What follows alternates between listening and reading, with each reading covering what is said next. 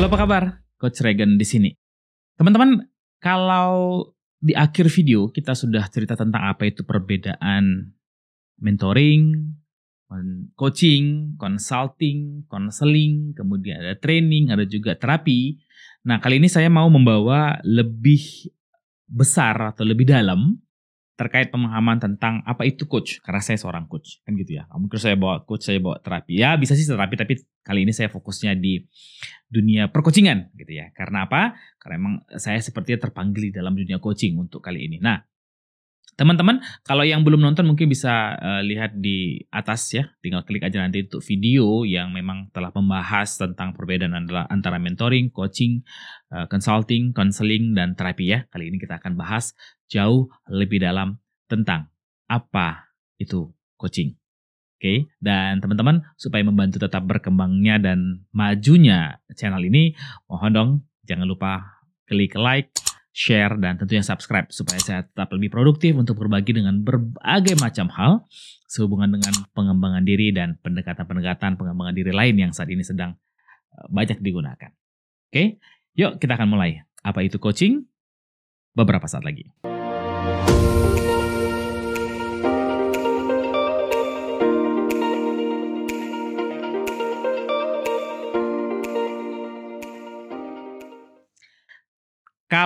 Saya mengatakan apa itu coaching atau mengeluarkan kata coaching, apa yang tiba-tiba pertama muncul di kepala teman-teman?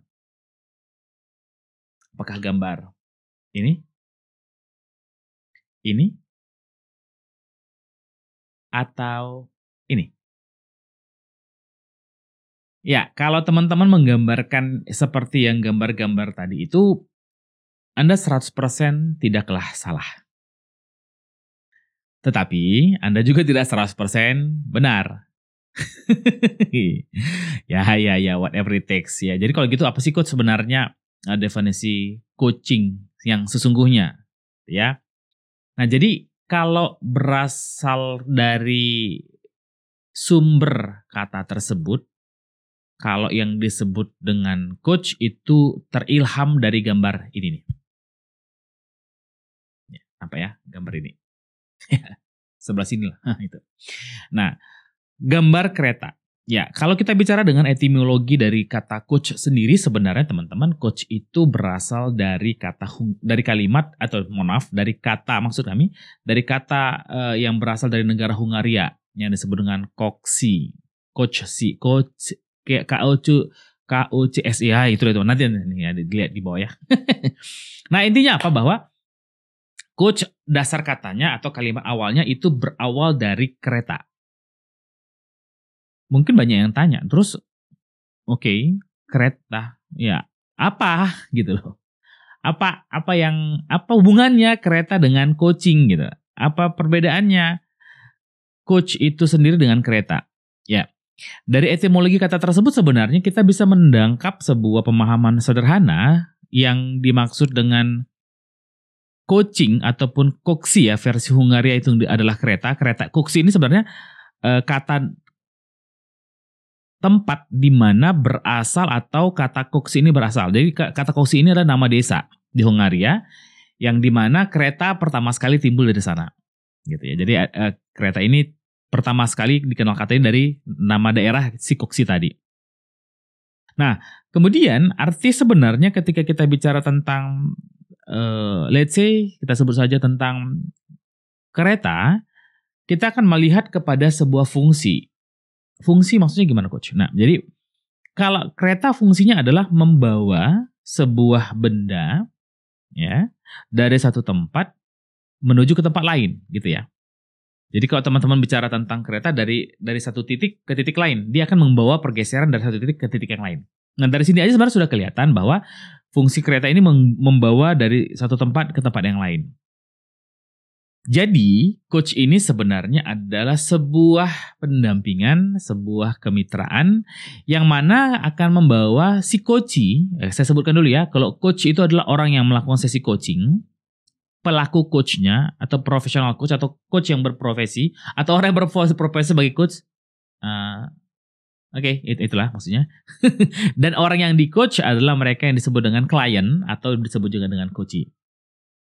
Paham ya? Sampai situ dulu. Nah, jadi ke, ke, bergeser dari situ, sesi coaching akan diberikan kepada orang yang ak- memang akan bergeser dari satu titik ke titik berikutnya.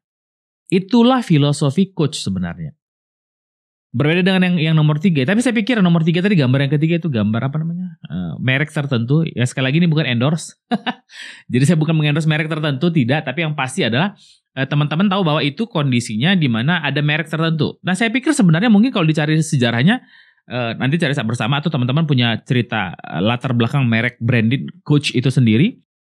Boleh share nanti di komentar dari mana asal muasalnya ada merek coach itu. Mungkin teman-teman ada yang sudah punya merek itu dan pakai merek itu jadi mungkin boleh berbagi dong eh, latar belakangnya. Jangan-jangan sama. Menggeser orang dengan dari satu titik ke titik yang lain mungkin dari persepsi eh, apa ya?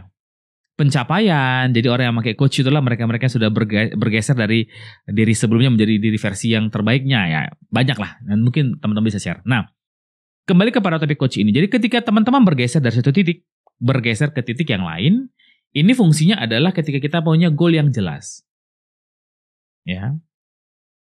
Nah, kemudian kalau dalam kondisi bukan kondisi, dalam pernyataan ICF sendiri adalah sebuah proses yang memang membawa seseorang pendampingan kemitraan yang menggali dengan berbagai prof, mengguna berbagai pertanyaan, menggunakan provocating question katanya, dan yang membuat orang itu bisa bergeser dari satu titik dan menjadikan atau memaksimalkan potensi yang ada di dalam diri mereka gitu. Ya. Nah, kalau saya sendiri sebenarnya menerjemahkan coaching ini sebagai sebuah uh, proses yang mana adanya pendampingan atau kemitraan untuk memberikan kemampuan kepada si coaching atau persepsi kepada si coaching atau bahkan pilihan kepada si coachee, uh, coachee ya bukan coaching maksudnya, hingga dia memiliki dan mengenal atau memiliki ke, kesadaran penuh atas kondisi, atas tujuan, atas keinginan yang ingin dicapai oleh si klien. Gitu ya. Jadi teman-teman sebenarnya eh, coach ini kalau tadi teman-teman lihat ya contohnya dari seorang pelatih sepak bola, kemudian seorang personal trainer ya atau coach-coach di bidang lain ya. Mereka semuanya memiliki fungsi yang sama. Kalau kita bicara tentang konteks coach dalam olahraga, sebut saja coach apa ya, uh, coach sepak bola tadi ya contohnya. Nah, mereka akan membawa timnya mereka untuk ke sebuah goal, bukan mencetak gol ya, ke sebuah gol yang memang sudah mereka sepakati bersama. Golnya apa? Mungkin memenangkan pertandingan. Golnya apa? Mungkin mereka meningkatkan kemampuan skill tim bermain mereka. Golnya apa? Mungkin mereka berpikir bagaimana untuk menciptakan sebuah teknik atau ya saya nggak begitu suka bola sih. Tapi ya eh, bagaimana metode untuk menciptakan satu hal yang berbeda, yang baru, mengeluarkan maksimal kemampuan mereka hingga mereka memenangkan sebuah pertandingan. Contoh lagi misalnya kalau ada body bodybuilder coach ya membuat badan tegap begitu kan. Nah, ketika mereka sampai ke titik di mana si coachnya itu akan men-challenge si orang atau si klien atau si coach ini untuk bergeser dari kondisi body mereka ke body goalnya mereka. Tentu dong kalau sudah bicara tentang body goal, mereka sudah punya ukurannya masing-masing. Sekali lagi coaching ini tidak tidak untuk sekedar hanya kualitatif, tapi juga bisa mengukur secara kuantitatif. Karena ya memang secara kita tahu bahwa untuk menggeser orang dari posisi titik ke titik yang berikutnya harus ada ukurannya dong. Kalau nggak kita nggak tahu apakah memang sudah bergeser atau hanya masih sekedar dalam angan-angan atau dalam mimpi-mimpinya seseorang itu, si klien. Jadi ada action plan dan akan banyak sekali sebuah progres pendampingan yang membuat bahkan si coach dan si coachnya juga akan mengalami sebuah pembelajaran yang luar biasa. Gitu ya. Nah, jadi sekali lagi coach ini tidak akan uh, fokus kepada masa lalu, dia akan berfokus kepada goal dan tujuan. Jadi bagaimana dengan pengalaman yang sudah pernah berhasil? Oh, baik sekali. Dengan demikian kita bisa menggunakan pengalaman masa lalu, tetapi tidak selalu pengalaman itu bisa dipakai dong di masa depan. Mungkin perbedaan-perbedaan ataupun pendekatan-pendekatan ataupun kondisi yang saat ini yang begitu banyak berubah hingga akhirnya membuat orang mungkin tidak bisa memakai pendekatan yang sama tentang keberhasilan di masa lalu tetapi mungkin bisa menciptakan pengalaman-pengalaman baru setelah dia belajar dari pengalamannya. Gitu ya. So teman-teman, kalau sudah bicara tentang coach, saya mau menganalogikan coaching itu sederhana seperti RA S, RAS. RAS ini sama seperti kalau teman-teman pernah tahu yang namanya apa namanya? Uh, peluru kendali ya. Saat ini sedang heboh ya perang antara Rusia dengan negara satunya lagi yang memang mengirimkan uh, apa namanya bom ke sana kemari. Nah, sebenarnya ada yang menarik adalah dari dari peluru kendali ya. Kita tidak akan bahas tentang perpolitikan yang terjadi peperangan antar dua negara tersebut. Saya, saya tidak dalam kapasitas untuk membahas itu ya. Nah, kita bicara tentang peluru kendali. Teman-teman kalau bisa tahu peluru kendali itu tentu ditembakkan dari titik tertentu ke titik yang dituju. Jadi di awal sebelum peluru ini ditembakkan dia sudah punya goalnya di mana. Titik pencapaiannya di sebelah mana ini mau ditembak kan gitu ya. Supaya hasilnya tetap akurat. Nah dipasanglah si ras ini. Reticular Activating System. Maksudnya apa? Kalau teman-teman tahu bahwa ketika ini berangkat dari satu titik, peluru kendali ini terbang dari satu titik menuju ke titik berikutnya, terbang nih, cu. Nah, ketika dia terbang, tentunya ada obstacle ataupun ada halangan ataupun ada tantangan di sana, di mana ketika si peluru kendali ini terbang, mungkin ada angin atau mungkin dia bersentuhan dengan burung lah yang kecil ya, bersentuhan begitu hingga akhirnya kalau dari titik awal dia bergeser satu derajat saja, itu akan berdampak melencengnya sangat jauh. Ya, kalau kita teman belajar belajar belajar uh, matematika tentang sudut-sudut, sedikit aja bergeser sudut ini akan berdampak semakin lama semakin luas semakin menjauh. Paham ya? Jadi awal di sini bergeser sedikit, lama-lama harusnya kemari, dia memilih melenceng jauh terbang.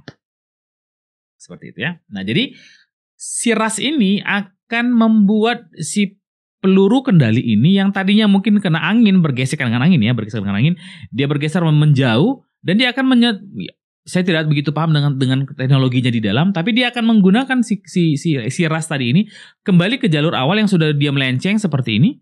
Balik lagi ke awal. Balik lagi balik terus terbang terus. Ketika kena lagi bergeser lagi balik. Nah jadi fungsinya si si RAS ini adalah supaya si pesawat ini tetap on the track. Mungkin mereka dengan memberikan teknologi di bagian ekor peluru kendali ini atau di bagian depan atau mungkin dengan pengaruh memberikan dorongan dari dari si pendorong si si peluru kendali ini.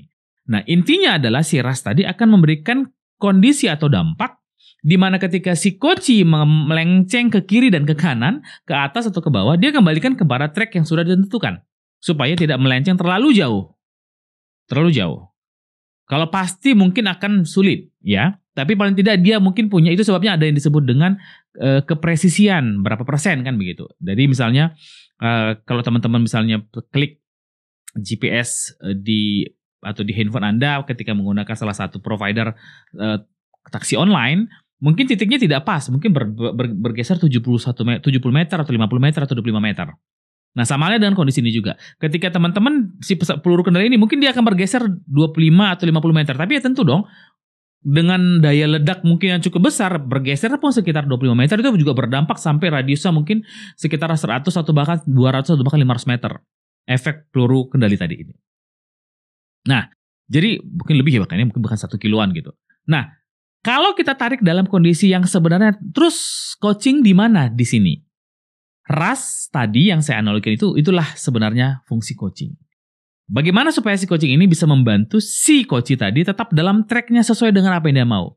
Karena ketika teman-teman memiliki sebuah goal, target yang sangat besar, ataupun target yang sudah Anda tentukan, Anda pasti akan terdistraksi mungkin dengan kondisi pekerjaan Anda sehari-hari, mungkin dengan kondisi kesehatan Anda, mungkin dengan keluarga Anda, mungkin dengan masalah yang lain, dan mungkin banyak hal lain yang lagi yang bisa membuat Anda terdistraksi dari goalnya Anda. Gitu ya. Nah, jadi sebenarnya tujuannya adalah bagaimana si coach ini mendampingi si klien. Yuk sama-sama kita untuk mencapai ke daerah yang Anda mau, ke titik yang Anda mau dengan memberikan memberikan persepsi dan dukungan support kepada si kliennya. Gitu ya. Menarik sekali ketika memang um, banyak bertanya ke saya, kalau gitu coach sebenarnya apakah coach itu harus menguasai bidang-bidang yang yang coach atau kliennya uh, hadapi atau tantangan yang dihadapi oleh si coach ya enggak juga saya bilang. Ada yang memang yang berkata bahwa ketika Anda jadi seorang coach, Ya Anda harus menguasai dong. Misalnya gini, Anda jadi business coach. Ya. Kalau saya sendiri ada saya seorang strength coach. Jadi saya harus menguasai benar-benar tentang strength gitu ya.